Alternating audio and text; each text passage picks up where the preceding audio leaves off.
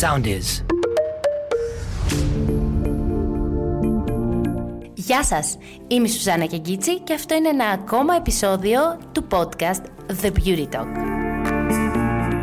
Σήμερα είμαι πάρα πολύ χαρούμενη γιατί εδώ δίπλα μου έχω μια πολύ αγαπημένη μου καλεσμένη, φίλη, skincare μέντορα, θα το πω, τη Δήμητρα Γουλά. Γεια σου Δημητρούλη μου. Γεια σου Σουζάννα μου, σε ευχαριστώ που με κάλεσες. Είμαι πολύ χαρούμενη αρχικά που είσαι εδώ και σε βλέπω.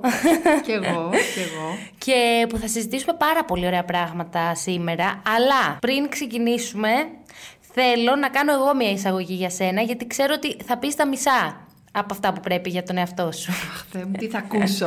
Λοιπόν, παιδιά, η Δήμητρα είναι αισθητικός, αλλά αυτή η λέξη νομίζω ότι είναι λίγη για να σε περιγράψω, γιατί έχεις γράψει skincare βιβλία, έχεις ε, συμμετάσχεις σε πάρα πολλές εκπομπές στην τηλεόραση να μοιραστείς τα μυστικά σου. Έχεις ασχοληθεί με ολιστικές θεραπείες ομορφιάς, έχεις μελετήσει σε βάθος τη βοτανολογία και την αρωματοθεραπεία. Και κάπως συνδυάζεις αυτά με την κλασική κοσμετολογία και την αισθητική. Ναι, για την ακρίβεια έχω κάνει διδακτορικό στη φυσική κοσμετολογία, που είναι μια επιστήμη που συνδυάζει τη βοτανολογία, την αρωματοθεραπεία, όλη τη γνώση που έχουμε για τη φύση, για τα βότανα, από, από παλαιότερο από τον Διοσκουρίδη μέχρι σήμερα, ώστε να συνθέσουμε ένα καλλιτικό φυσικό με ε, μόνο ε, φρέσκες και φυσικές πρώτες ύλες. Πριν μας εξηγήσεις πολλά παραπάνω πράγματα που έχω πάρα πολλές ερωτήσεις να σου κάνω σήμερα, θέλω επίσης να τονίσω ότι για σένα έχουν μιλήσει τα μεγαλύτερα διεθνή μέσα, New York Times, Forbes, στο Goop σε έχουν αναφέρει, στο ναι, Porter. Η Gwyneth Paltrow παίρνει και μία κρέμα μας, αυτή την αγαπημένη λες. Σου. Τη βανίλια. Όχι, την Revitalizing. Α, την με το, το κερί και το, και το βασιλικό πολτό. Η αυτή. Ίδια η Gwyneth Paltrow. Η ίδια. Και τώρα το μαθαίνω. Μιλάς σοβαρά. Ναι, ναι, ναι. Και μας έχει γράψει ένα πάρα πολύ ωραίο άρθρο στο Goop και παίρνει και αυτή την κρέμα την, την οποία την αγαπάει πάρα πολύ. Εγώ ξέρω το γιατί. Γιατί εγώ μαζί σου, Γκουίνε. Ε, πραγματικά τώρα και εγώ να σας έβγαλα, πω... έβγαλα έχω... λαβράκι, δημοσιογραφικό. Ε, και εγώ να σου πω, σοκαρίστηκα ε, με όλα αυτά τα ξένα περιοδικά. Δηλαδή, δεν το περίμενα ότι θα γίνει αυτό το πράγμα. Δηλαδή, εγώ είμαι προσιλωμένη στη δουλειά μου, στο εργαστήριό μου και κάνω τις μελέτες μου και σπουδάζω και πάντα θα σπουδάζω, γιατί αυτό το, είναι ανεξάντλητο το θέμα μας. Ε, και θα δημιουργώ καινούργιες συνταγές. Κάθε συνταγή από αυτές που έχω στο εργαστήριό μου, στο site μου, ε, στα καλλιτικά, την έχω φτιάξει μόνη μου με, εργασ... με μελέτη και δουλειά, ξέρω εγώ, και αγάπη. Και πραγματικά ξαφνικά άρχισαν να έρχονται κάτι τέτοια άρθρα από ξένα περιοδικά, γιατί έχουμε ένα site που είναι international, που παίρνουν τέλος πάντων, μας ζητάνε προϊόντα τα οποία είναι σε όλη την Ευρώπη και στην Αμερική, τώρα και στην Κίνα. Τι έχουμε. Ναι. Και, και στην Κίνα έχουν και τρέλα με το skincare. Skin, τρέλα με το skincare. Ναι, ναι. Και ξαφνικά λοιπόν άρχεται, άρχισε να έρχεται στο Ινστιτούτο πολύ international κόσμος. Ε, ε, από όλα τα μέρη. Ερχόταν για διακοπές και παίρνανε και κλείνανε τηλέφωνο. Μη είχαν γράψει σε κάτι οδηγούς αρχικά. Και εγώ θα ερχόμουν να ξέρεις. Κλείνανε ραντεβού να έρθουν να κάνουν skincare και να πάρουν προϊόντα. Τι γίνεται, λέω εγώ, ρε παιδί μου. Πού μας βάλανε. Πού μας βάλανε. Με έρχεται μία μετά από την Κύπρο και μου λέει, ναι, σας διάβασα στο New York Times. Λέω, πού μας γράψαν στο New York Times. Η Αλεξάνδρα Πασχαλίδου, επίσης η αγαπημένη μου νονά ε, της Εύας, της κόρης μου, και αυτή έχει γράψει και έχει αναφέρει πάρα πολλά στο διεθνή τύπο, γιατί κάνει διεθνή ε, δημοσιογραφία αυτή και με γράφει και σε οδηγούς και πιστεύω ότι έχει παίξει ρόλο σίγουρα. Αλλά πραγματικά... Εντάξει, τώρα για να μπει σε Forbes και New York Times δεν έχει να κάνει ούτε με φιλίες, ούτε με σχέσεις, ούτε με τίποτα. Είναι το ταλέντο σου, είναι το ότι πραγματικά όποιος δοκιμάσει τα προϊόντα σου. Δεν έχω γνωρίσει άνθρωπο, γιατί έχουν έρθει πάρα πολλές φίλες μου στο Ινστιτούτο, δεν έχω γνωρίσει άνθρωπο που να πει ότι δεν μου έκανε αυτό που έπρεπε να κάνει την ώρα που έπρεπε να το κάνει. Το σημαντικό είναι η εξατομίκευση, θεωρώ εγώ. Δηλαδή, ναι. Η εξατομίκευση σε, σε οποιαδήποτε δουλειά, πόσο μάλλον σε ένα ε, skin care, το οποίο κάθε άνθρωπος έχει τελείως διαφορετική επιδερμίδα, με τελείως διαφορετική ψυχοσύνθεση, γιατί εμείς αντιμετωπίζουμε ολιστικά ένα δέρμα, που σημαίνει ότι θα πάρουμε ένα ιστορικό για τα πάντα που κάνει ο άνθρωπος, για τη δουλειά του, για το περιβάλλον εργασίας, για το αν έχει air condition, δεν έχει air condition, αν ξέρω εγώ τι, τι τρώει, ε, τι σκέφτεται, αν αγαπάει αυτό που κάνει, αν ε, περνάει καλά κατά τη διάρκεια της ημέρας. Είναι σημαντικά όλα αυτά τα πράγματα για την ε, σύνθεση των ορμονών, για τα πάντα για, σε σχέση με την επιδερμίδα. Εγώ πάρα πολλές φορές μου έχει τύχει να σε πάρω τηλέφωνο και να σου πω πω, πω Δήμητρα, έχω βγάλει ένα εξάνθημα, ασχέτως από το πρόσωπο. Εκείνη την ώρα θα με ρωτήσεις το σωστό πράγμα που μπορεί να ακούγεται άσχετο, τύπου κοιμάσαι καλά τα βράδια. Ναι, είναι κάτι, κάτι άλλο, κάτι διαφορετικό από το εξάνθημα. Και άμα σου πω, ναι, έχεις δίκιο τώρα. Δεν κοιμάμαι καλά αυτά τα βράδια, τα τελευταία βράδια. Ναι, ειδικά ο ύπνος είναι πάρα πολύ σημαντικός για την ανανέωση των κυττάρων, για την αποτοξίνωση του δέρματος.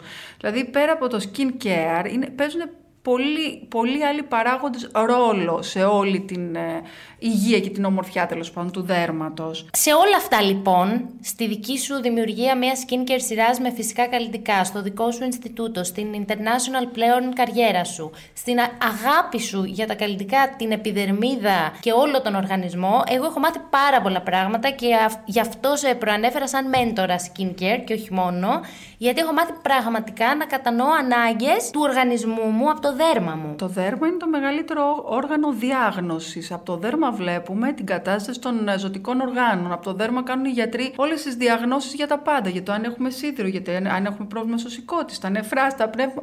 Δηλαδή το δέρμα μας δείχνει τα πάντα. Θα πω κι άλλη μια προσωπική μας ιστορία. Ναι. Την οποία πραγματικά πρέπει να την έτσι τονίσω. Ε, θυμάσαι, έχουμε, γνωριζόμαστε πάνω από πόσα, δέκα χρόνια τώρα. Ναι. Τότε λοιπόν είχα αρχίσει να έχω πάλι ακμή. Είχα κάνει τα πάντα. Ό,τι χημικό peeling υπήρχε, ό,τι θεραπεία υπήρχε, όλα αυτά. Τα έλεγα στη Δήμητρα, της έλεγα Δήμητρα, δεν αντέχω άλλο. Έχω δοκιμάσει τα πάντα. Έχει μείνει μια φλούδα από το δέρμα μου πλέον. Και μου έλεγες, έλα στο Ινστιτούτο να κάνουμε έναν καθαρισμό. Έλα στο Ινστιτούτο να κάνουμε έναν καθαρισμό. Φοβόσουνε. Και φοβόμουν γιατί είχα πάθει ε, αποκαθαρισμό, μόλυνση. Και λέω, Δήμητρα, δεν μπορώ να κάνω καθαρισμό, φοβάμαι. Θα συνεχίσω με τα χημικά peeling και ό,τι είναι να γίνει, να γίνει. Δεν έγινε τίποτα. Ήρθα σε σένα και κάναμε τα peeling μας, τα φυτικά, φυτικά καθαρισμούς. Και τους καθαρισμούς και έσωσες το δέρμα μου. Δηλαδή, σο, το θυμάσαι. Το θυμάμαι, θυμάσαι το θυμάμαι, πώς ήταν. Το θυμάμαι. Αυτό με την ακμή είναι ένα πολύ λεπτό θέμα, το οποίο θέλω να το θίξουμε, γιατί είναι ένα θέμα που εγώ το αγαπώ πολύ και έχω, έχω πάρα πολύ κόσμο που έρχονται με ακμή ε, και ε, πιστεύω ότι τους βοηθάω. Καταρχάς φοβάται ο κόσμος, έτσι. Φοβάται ο κόσμος να πάει στα Ινστιτούτα να κάνει καθαρισμό. Μια απλή θεραπεία που δεν είναι απλή θεραπεία, έχεις απόλυτο δίκιο. Είναι μια θεραπεία που χρειάζεται πάρα πολύ προσοχή, πάρα πολύ καλή αντισηψία και, και σωστή, σωστή αντιμετώπιση ε, του χώρου και της καθαριότητας γενικά της συνεδρίας. Δυστυχώς ε, δεν φταίνε η αισθητική, αλλά παλαιότερα δεν υπήρχε σωστή εκπαίδευση, ε, υπήρχαν χώροι που δεν είχαν τα ανάλογα, ας πούμε, πτυχία και εκπαίδευση υγιεινής, ώστε ένας καθαρισμός μπορούσε να γίνει πάρα πολύ μολυσματικός και να πάθει μεγάλη ζημιά κάποιος. Τώρα ελπίζω και εύχομαι, έτσι όπως έχει ε, προχωρήσει και μπει σε άλλο επίπεδο, ας πούμε, εκπαίδευση, η αισθητική, η επιστήμη, ότι δεν συμβαίνουν αυτά σε χώρους ομορφιάς. Δεν λέω μόνο για το δικό μου, λέω γενικά. Πιστεύω δεν συμβαίνει. Είναι μία από τις βασικότερες θεραπείες που πρέπει να κάνει ένας άνθρωπος κάθε έξι μήνες. Είτε έχει ακμή, είτε δεν έχει ακμή. Παρ' όλα ε... αυτά, και για μένα ο καθαρισμός ήταν σωτήριος. Πραγματικά μου έσωσε το δέρμα μου και κατάλαβα με έναν ολιστικό τρόπο πώς πρέπει να φροντίζω την επιδερμίδα μου. Ο... Θυμάμαι που μου είχες πει. Αν είναι να σπάσει πυράκι, έλα μέχρι εδώ να στο σπάσω εγώ. Αν δεν μπορείς να κρατήσει. Ναι, ναι, να γίνει σωστά, να, γίνει να φύγει σωστά. Με τον σωστό τρόπο, να γίνει σωστή αντισηψία, μέχρι τουλάχιστον να δυναμώσει το δέρμα και η άμυνά του. Γιατί σου είπα, τα ασυτηπτικά και τα αντισηπτικά σε βάθος χρόνου ε, μειώνουν την άμυνα τη φυσική του δέρματος να ανταπεξέλθει απέναντι στα μικρόβια. Οπότε, με λίγα λόγια, γενικά εγώ θεωρώ ότι κάποιος πρέπει πρώτα να δοκιμάσεις φυσικές θεραπείες και η άποψη δική μου είναι να θεραπεύουμε την ακμή ενδυναμώνοντας την επιδερμίδα και εξισορροπώντας την λιπαρότητα με εξισορροπιστικά καλλιτικά, τα οποία θα προσφέρουν και θρέψη και, και αποτοξίνωση και ενυδάτωση στην επιδερμίδα. Και χωρίς να είναι επιθετικά. Και αυτό εγώ το έχω δει είκοσι πέντε χρόνια τώρα, δεν το έχω δει δηλαδή ένα-δύο χρόνια, το κάνω είκοσι πέντε χρόνια και είκοσι πέντε χρόνια έχω δει ότι λειτουργεί και ότι οι άνθρωποι οποιαδήποτε οποιαδήποτε ακμή και να έχουν, θεραπεύονται. Ας περάσουμε τώρα λίγο από την ακμή σε σένα, γιατί θέλω να μάθουμε σήμερα παραπάνω πράγματα για εσένα. Εγώ τα ξέρω, αλλά θέλω να τα μάθω και καλύτερα και θέλω να μάθει και ο κόσμος τι ακριβώς, ρε παιδί μου. Γιατί δεν είσαι, αυτό που είπα στην αρχή, δεν είσαι μία αισθητικός, απλά, τελεία. Έχεις γράψει τόσα βιβλία, στα οποία θα αναφερθούμε και σήμερα, γιατί τα λατρεύω τα βιβλία σου. Έχεις ε, εξειδικευτεί στο κομμάτι της ε, φυσικής κοσμετολογίας. Έχεις τα δικά σου καλλιτικά, και για, για αυτά θέλω να μιλήσουμε επίσης, mm-hmm. για το πώς σου ήρθε η ιδέα, πώς τα έφτιαξες, πώς ξεκίνησε όλη αυτή η τρέλα και η αγάπη με την ομορφιά και τα φυσικά συστατικά, τα οποία πιστεύεις ακράδαντα και υπογράφεις. Ναι, αυτά. Ναι. Λοιπόν, κατα, καταρχάς, δεν, δε, δεν ήθελα να κάνω τίποτα άλλο στη ζωή μου. Από μικρή δηλαδή έλεγα θα κάνω αυτό. Θα ασχοληθώ με την ομορφιά. Θα Ασχο... γίνω... Ήταν η, η μαμά σου, η κανένας, θεία σου, κάποιο... Κανένας, κανένας, κανένας, κανένας. Είδα ένα Ινστιτούτο ε, ομορφιάς σε ένα ξενοδοχείο που ήμασταν, που ήταν, ο πατέρας μου ήταν διευθυντής ξενοδοχείου στην Κρήτη ε, και ήταν ένα, είχε Ινστιτούτο μέσα το ξενοδοχείο. Το είδα μέσα το, το Ινστιτούτο, τότε το είχα. Είχαν κάτι Γερμανοί, μάλιστα. Γερμανίδες, μια γερμανική φίρμα είχαν μέσα και δουλεύαν και Γερμανίδες και αυτά. Και ε, δεν ξέρω, το ερωτεύτηκα. Ερωτεύτηκα. Ήμουνα δεκατρία, δώδεκα, δεν ξέρω πόσο ήμουνα. Ε, πήγαινα εκεί πέρα, τις βοηθούσα μαζί. Τους έλεγα να έρθω κι εγώ εδώ, ξέρεις, η κόρη του διευθυντή. Τώρα μου κάναν τις χάρες. Με κρατούσαν μέσα εκεί. Ε, ό, το, το οτιδήποτε με βάζαν να κάνω. Τους έλεγα να μείνω. Να φέρω μια πετσετούλα, οτιδήποτε, ρε παιδί μου, άρεσε ο χώρος, τρελάθηκα. Δηλαδή μου άρεσε αυτό το πράγμα που κάνανε με τις κρέμες, με τέτοια. Ήταν πάρα πολύ ωραία. Δηλαδή εμένα εκεί ε, μου, έκανε, μου έκανε κλικ και λέω θέλω να κάνω αυτό στη ζωή μου. Και αυτό συνέχισε και όταν τελείωσα ε, το σχολείο δεκαεπτά χρονών έφυγα κατευθείαν Γερμανία για σπουδές. Το είχες δέσει τόσο καλά. Το είχα δέσει τόσο καλά ε, που έφυγα κατευθείαν Γερμανία για σπουδές, γιατί είχε ένα τομέα που σπούδασα εκεί πέρα που λεγόταν επιστημονική αισθητική και που είχε και περισσότερο ιατρική μέσα που εμένα μου αρέσει. Να το ψάχνω, γιατί θεωρώ, ρε παιδί μου, ότι το δέρμα πρέπει να το ξέρεις σε πολύ μεγάλο βάθος για να μπορέσεις να εκτιμήσεις τι ακριβώς πρέπει και τι ανάγκες έχει και τι ακριβώς πρέπει να του κάνει για να το θερα... Κατάλαβες, οπότε ήθελα, δίνω πολύ μεγάλη βάση στη γνώση της φυσιολογίας και της ανατομίας του δέρματος. Πήγα εκεί, δουλεύαμε από, τις, από τους τρεις μήνες που πας στη Γερμανία, μόλις ξεκινάς, δηλαδή κάνεις τρεις μήνες ε, μάθημα και μετά σε βάζουν κατευθείαν στη δουλειά. Δουλεύεις σε ένα τεράστιο Ινστιτούτο με πάρα πολλούς ε, επιστήμονες, γιατρούς μέσα, πλαστικούς, δερματολόγους και τέτοια. Βλέπεις άπειρα περιστατικά, δηλαδή τελειώνεις και έχεις εμπειρία μεγάλη. Ανακάλυψα βέβαια ότι επειδή εκεί κάναμε τεστ τη μία στην άλλη στις, ε, στις, στις σπουδές μας, στο, στο πρωινό, κάναμε διάφορες θεραπείες ε, για να μάθουμε η μία κοπέλα στην άλλη. Και εκεί mm. ανακάλυψα ότι έχω αλλεργία στα καλλιτικά. Τι λες! Εγώ που, που αγαπάω τόσο πολύ αυτό το πράγμα, αυτή τη δουλειά, ε, αυτή την επιστήμη, να, έχω, να μην μπορώ να βάλω πάνω μου καλλιντικό. Άρα έχεις αλλεργία στα, στα καλλιντικά του εμπορίου, δηλαδή δεν έχεις δοκιμάσει ποτέ. Έχω δοκιμάσει τα πάντα. Α. Έχω αλλεργία στα, στα έκδοχά τους, στα χημικά, στα συστατικά, τα οποία έχουν κάποιες αρνητικές συνέπειες στην επιδερμίδα. Είναι αυτό το βιβλίο που έχω γράψει, που θα το πούμε μετά. Λοιπόν, ε, όταν ήρθα στην Ελλάδα, μετά που τελείωσα τις σπουδές μου, ήρθα, έκανα ένα μεταπτυχιακό που είχε να κάνει με τα οικονομικά, με το, τη διοίκηση Ινστιτούτου και μετά άνοιξα το Ινστιτούτο μου. Το Απευθείας. Προ. Απευθείας. Είχα ήδη εμπειρία εγώ. Είχες καταλάβει εμπειρία εκείνη τη στιγμή ότι το κομμάτι σου θα είναι τα φυσικά συστατικά? Όχι. Άρα ξεκίνησες σαν ένα κλασικό Ινστιτούτο. Κλασικό Ινστιτούτο με πάρα πολύ καλές εταιρείες. Συνεργαζόμουν με τις καλύτερες ε, φίρμες. Ε, θεωρούσα ότι θα είναι τα πιο αξιόπιστο και ότι δεν θα μου κάνουν θέματα, ρε παιδί μου, στα δέρματα των πελατών μου, των πελατησών μου. Δυστυχώς εγώ δεν μπορούσα να τα βάλω. Δυστυχώς εμένα μου δημιουργούσαν κάποια θέματα, δηλαδή ότι ε, χρησιμοποιούσα μετά από λίγο καιρό, λίγες μέρες, ένα Φούντονες. μήνα, φούντονα. Δοκίμασα πραγματικά ό,τι brand υπήρχε. Δηλαδή δεν υπήρχε άλλο brand να δοκιμάσω. Τα είχα όλα. Από όλα τα είδη. Εκεί λες το πρόβλημα είναι δικό μου. Εκεί είπα εντάξει, δεν είναι θέμα, δεν μου κάνει αυτό και μου κάνει εκείνο, δεν μου κάνει τίποτα. Έχω κάποιο πρόβλημα, πρέπει να κάτσω να το δω. Άρισα λοιπόν να διαβάσω. τις ετικέτες των προϊόντων. Μελέτησα λοιπόν τη σύνθεση και είδα ότι τα περισσότερα συστατικά, πέρα από τα ενεργά συστατικά που έχει μέσα ένα προϊόν, τα περισσότερα συστατικά μπαίνουν μέσα στο προϊόν για να συντηρείται, mm. για να έχει ωραία υφή, για να έχει ωραίο άρωμα. Τα υπόλοιπα δηλαδή είναι όλα για την ομορφιά του. Καταλαβαίνεις ότι εκεί άρχισα να σκέφτομαι ότι θέλω να κάνω κάτι άλλο. Βέβαια αυτό το κάτι άλλο απαιτούσε άλλα χρόνια σπουδών. Ε, στις βοτανολογίες, στην αρωματοθεραπεία, στη φυτοθεραπεία, διάφορες σπουδές που στη σύνθεσή τους, γιατί φυσική κοσμετολογία δεν υπήρχε. Ναι. Ε, κάποια στιγμή... Δεν ξέρω αν υπάρχει ακόμα, δηλαδή ε... δημιουργούνται καλλιτικά. Ναι. Αλλά υπάρχει σαν... Λοιπόν, υπήρχε κάποτε ένα μεταπτυχιακό στο Γεωπονικό Πανεπιστήμιο που επίσης ήμουν τυχερή και το πρόλαβα, που λεγόταν φυσικά καλλιτικά. Α.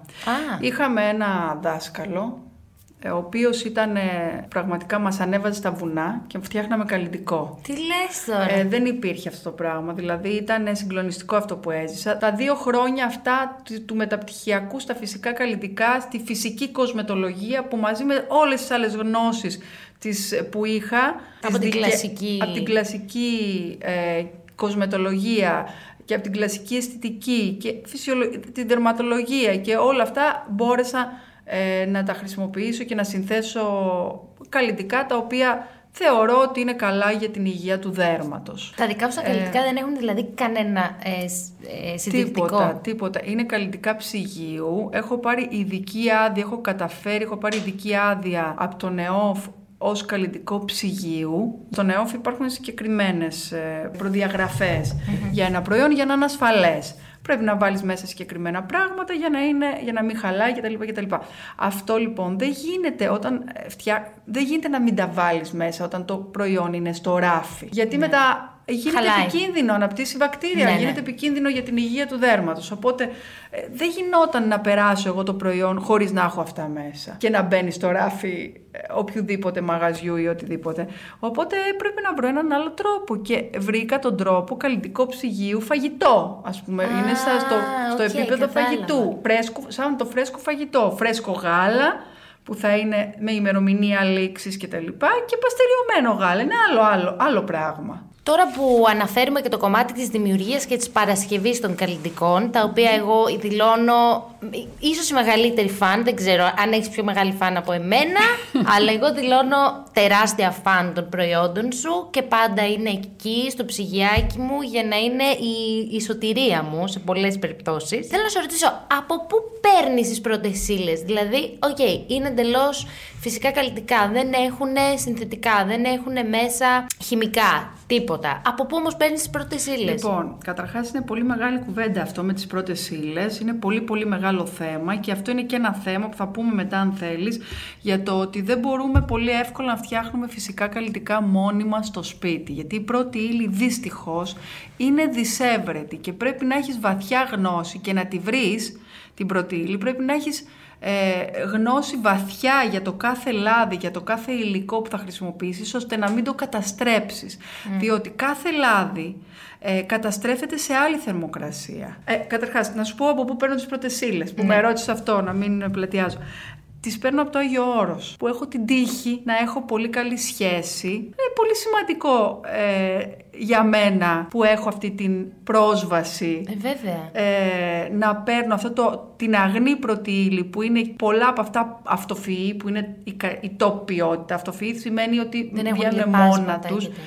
Κανένα δεν έχει λίπασμα από αυτά που κάνουν εκεί πέρα. Αν φυτεύουν κάποια, απλά τα αφήνουν. Μετά δεν, τα, δεν, δεν βάζουν κάτι, δηλαδή χημικό ή κάτι να τα ενισχύσουν. Θέλω να μου μιλήσεις λίγο για τα αιθέρια ελαία. Γενικά στην κοσμετολογία και έτσι στην skincare community βλέπω πολλές φορές να κατακρίνουν πάρα πολύ τα αρώματα. Mm-hmm. Στα συστατικά των καλλιτικών. Πρόσφατα, εγώ σε ένα βίντεο μου ανέφερα ότι άλλο το άρωμα το οποίο προέρχεται από ινόπνευμα, το οποίο σε καμία yeah. περίπτωση δεν κάνει καλό στην επιδερμίδα, και άλλο το άρωμα το οποίο προέρχεται από αιθέριο έλαιο. Mm-hmm. Υπάρχουν συγκεκριμένα αιθέρια έλαια που μπορούν να μπουν μες στα καλλιτικά. Υπάρχουν συγκεκριμένα αποστάγματα που πρέπει να μπουν μες στα καλλιτικά για να δώσουν ένα άρωμα ή στη δική σου περίπτωση να δώσουν την ευεργετική τους ιδιότητα, έτσι, γιατί ναι. σε, σε χημικά καλλιτικά μπαίνουν για να δώσουν το άρωμα συνήθως. Ναι, λοιπόν. Στα δικά σου καλλιντικά όμως δεν μπαίνουν μόνο για το άρωμα. Μπαίνουν και για, για τις ιδιότητες. Ναι. Λοιπόν, τα αιθέρια λένε με μια μεγάλη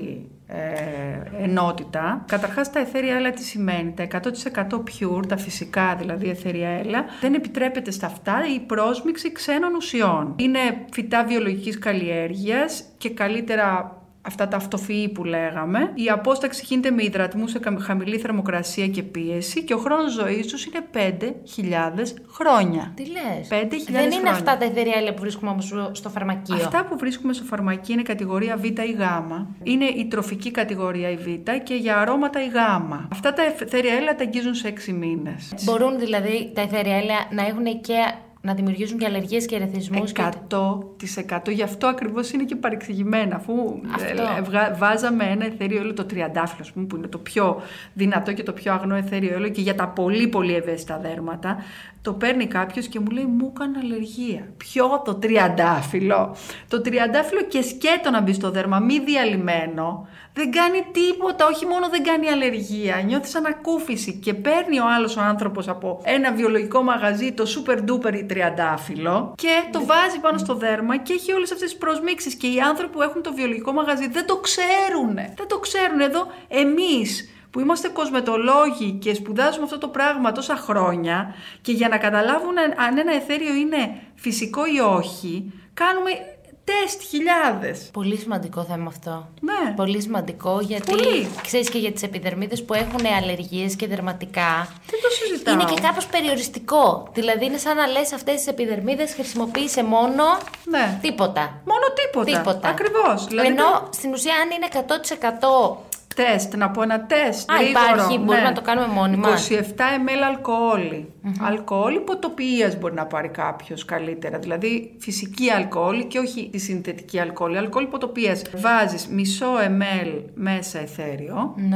Ε, το φυσικό αιθέριο διαλύεται εντελώς. Αν το τρίψουμε στο χέρι μας, ε, μας φαίνεται διαφορά. Δηλαδή δεν αφήνει τίποτα. Διαλύεται εντελώς Γίνεται μέσα στο ένα αλκοόλ. Με την αλκοόλ. Ναι, ναι, ναι. Και πρέπει να μυρίζει.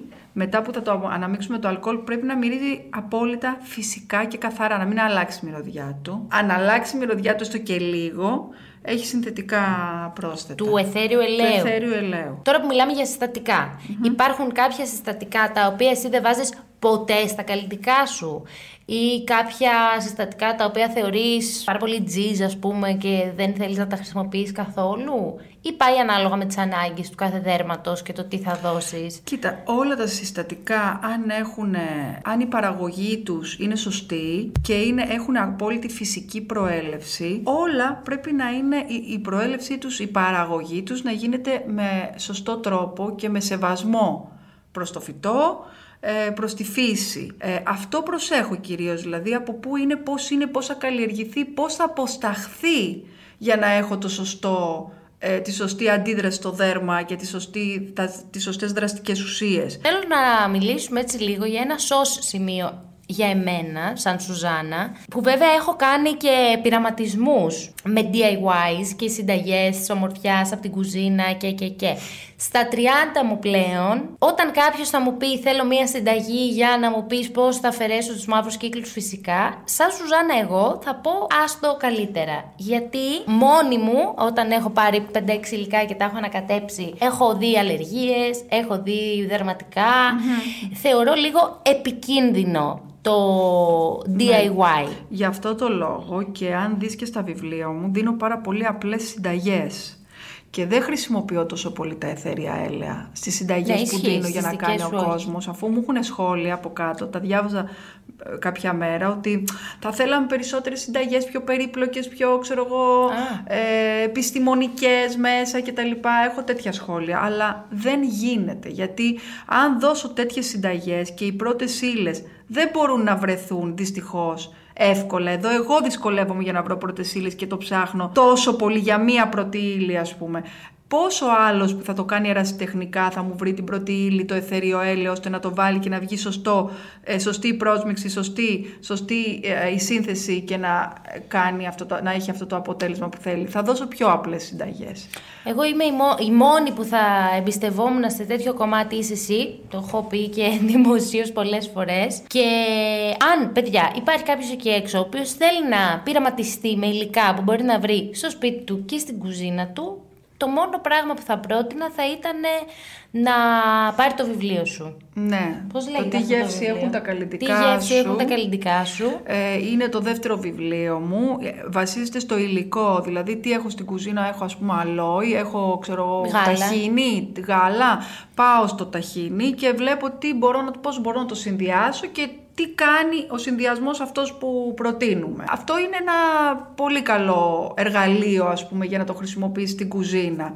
Μετά τα αιθέρια έλαια, επειδή ξαναλέω είναι πολύ πολύ πολύ δύσκολο να βρείτε καθαρά καθαρά αιθέρια έλαια και για να μην έχουμε θέματα, καλύτερα να μην τα χρησιμοποιείτε. Όμως στο σπίτι μας μπορούμε να φτιάξουμε αιθέρια έλαια, να πάρουμε αιθέρια έλαια μόνο από τα εσπεριδοειδή. Επειδή τα εσπεριδοειδή είναι στη φλούδα τους τα αιθέρια έλαια και αν τσακίσουμε λίγο τη φλούδα βγαίνει το αιθέριο έλαιο. Το έχω δείξει. Ναι, ναι. Και στα κοκτέιλ, ας πούμε, οι άνθρωποι που φτιάχνουν κοκτέιλ με φρέσκα υλικά, θα δεις ότι τσακίζουν τη φλούδα του πορτοκαλιού για να βγάλουν τα αιθέρια έλαια και το παίρνεις μετά το ποτό και σου μυρίζει mm. πορτοκάλι. Το ίδιο μπορείς να κάνεις ε, με τα φρούτα, ειδικά αν είναι βιολογικά ε, και δεν έχουν χημικά δηλαδή. Πώς πάνω... το παίρνεις δηλαδή το αιθέριο έλαιο από το πορτοκάλι? Το, παίρνεις, ε, τη παίρνεις τη φλούδα, τη τσακίζεις. Τη, τσα... τη πλένεις. Εννοείται ναι, ναι, πολύ ναι. καλά το πορτοκάλι. Παίρνεις τη φλούδα, την τσακίζεις πάνω στο, στη μάσκα, ας πούμε, που φτιάχνεις. Τσακίζεις mm. τη φλούδα και βλέπεις ότι φεύγουν κάτι στα γονίδια από τη φλούδα και μπαίνουν μέσα εκεί που θέλεις. Οπότε έχεις πάρει αιθέριο έλαιο πορτοκαλιού. Μπορώ κάπως να τεστάρω αν είμαι αλλεργική σε ένα προϊόν και δεν το ξέρω. Σε ένα προϊόν, σε ένα συστατικό φυσικό και δεν το ξέρω. Γιατί, ας πούμε, έχω βάλει την καημένη μου την αδερφή, δεν το έχω ξεχάσει. Είχα φτιάξει μια μάσκα με ροζ άργυλο και φράουλα τώρα μου ήρθε εμένα. Γιατί ήταν ροζ ο άργυλος. Ρόσκι φράουλα και λέω τι ωραίο που θα ήταν αυτό και η καημένη. Είναι τα οξέα φράουλας. Κατακοκκίνησε. Είναι ε, τα πιο δυνατά οξέα φυσικά που υπάρχουν. Είναι πα, χρειάζεται πάρα πολύ προσοχή. Εγώ έχω μία κρέμα που λέει, με οξέα φράουλας που είναι για τοπική χρήση ε, στο site που είναι για λεύκανση, για πανάδες και όποιος την παραγγείλει αυτή την κρέμα τον παίρνουμε τηλέφωνο και του λέμε κοιτάξτε να δείτε, έχετε παραγγείλει αυτή την κρέμα, πρέπει να σας πούμε ακριβώς πώς χρησιμοποιείτε. Η φράουλα καλύτερα να μην τη χρησιμοποιείτε, είναι από τα πιο αλλεργιογόνα. Το κατάλαβα πια. Ναι, βέβαια και... εμένα δεν μου κάνει καμία αλλεργία η μάσκα. Εσένα όχι, ναι, μα δεν στην δεν αδερφή είναι μου όμως έγινε κατακόκκινη. Ναι, δεν είναι απαραίτητο να κάνει σε όλους, αλλά επειδή έχει, ας πούμε, ε, το ποσοστό είναι μεγάλο σε αυτούς που κάνει, ε, καλό είναι να, γίνει, να γίνεται το τεστ του καρπού που λέω εγώ, δηλαδή να βάζουμε το συστατικό που θέλουμε να χρησιμοποιήσουμε στον καρπό, να το, βάζουμε, να το κλείνουμε με μία γάζα, να κοιμόμαστε το βράδυ και να ξυπνάμε το πρωί και να το ξετυλίγουμε. Και αν δεν μας έχει κάνει ερεθισμό, κοκκινίλα ή είδημα, το χειρότερο, ε, η φαγούρα, τότε... ναι, άφοβα μπορούμε να χρησιμοποιήσουμε αυτό το συστατικό. Καλύτερα αυτό είναι να, γίνεται, πολύ να γίνεται πάντα αυτό το τεστ. Γιατί υπάρχουν άνθρωποι που έχουν αλλεργία στο χαμομήλι. Υπάρχουν ε, συστατικά συγκεκριμένα, δηλαδή αν μπορείς να μου πεις δύο-τρία συστατικά για κάθε τύπο δέρματος, όχι κάθε τύπο, ίσως κάποια βασικά θέματα. Δηλαδή, ακμή, ποιο συστατικό θα βάζεις δίπλα? Ακμή, λεβάντα, θυμάρι, ρίγανη, σανδαλόξυλο, κουρκουμά. Κουρκουμά. Ναι, αλόι. Για ροδόχρου. Ροδόχρους, τριαντάφυλλο, λεβάντα, σανδαλόξυλο, χαμομήλι. Για ρητίδες, σύσφυξη. Λοιπόν, ε, ρητίδες, τριαντάφυλλο, λιβάνι, μύρο, γιασεμί, εξαιρετικό. Σύ, ε, σύσφυξη, φασκόμηλο, νυχτολούλουδο, μαστίχα. Ε, τι άλλο να σου πω, σου τα πάω όλα νομίζω. Μου τα πες όλα. Εγώ έχω εδώ πέρα πολλά προϊόντα που μου έφερες να δοκιμάσω σήμερα και ανυπομονώ. Σας τα έχω δείξει και στο κανάλι μου στο YouTube όπου κάναμε μόλις ένα γύρισμα με τη Δήμητρα και θα δείτε και πολλά άλλα πράγματα εκεί πέρα. Και πρέπει να λήξουμε αυτή τη συζήτηση γιατί τέλος πάντων πρέπει να πάω να δοκιμάσω τις μάσκες μου. Έχω Bad Skin Week, μου έφερες εδώ πέρα τα φαρμακάκια μου και πρέπει να τα βάλω όλα. Σε ευχαριστώ τόσο μα τόσο μα τόσο πολύ που ήσουν εδώ. εδώ σήμερα. Είναι πολύ σημαντικό για μένα που ήρθες στα πρώτα podcast να μιλήσουμε. Εγώ σε ευχαριστώ που με κάλεσες. Ήταν πολύ ενδιαφέρουσα εμπειρία το podcast. Δεν το έχω ξανακάνει ποτέ. Ορίστε. Το πρώτο μου. Εγώ είμαι το πρώτο σου podcast. Είμαι πολύ χαρούμενη που το κάναμε μαζί και είναι, είναι πάρα πολύ ενδιαφέρον, έτσι. Δηλαδή... Θα ξανάρθεις. Θέλω να έρθεις να μιλήσουμε για τον ύπνο. Θέλω να έρθεις να μιλήσουμε για συστατικά λίγο πιο λεπτομερώς. Να μας στείλετε mm-hmm. και εσείς τις ερωτήσεις μας στο δικό μου Instagram, παπάκι Σουζάννα με OU, και στο Instagram της Δήμητρας. Ναι, Δήμητρα Γουλάς Skin Care. Σε ευχαριστώ και πάλι πάρα πολύ που ήσουν εδώ. Θα τα ξαναπούμε σύντομα. Γεια σας. Γεια σας. Ακολουθήστε μας στο Soundees, στο Spotify, στο Apple Podcasts και στο Google Podcasts.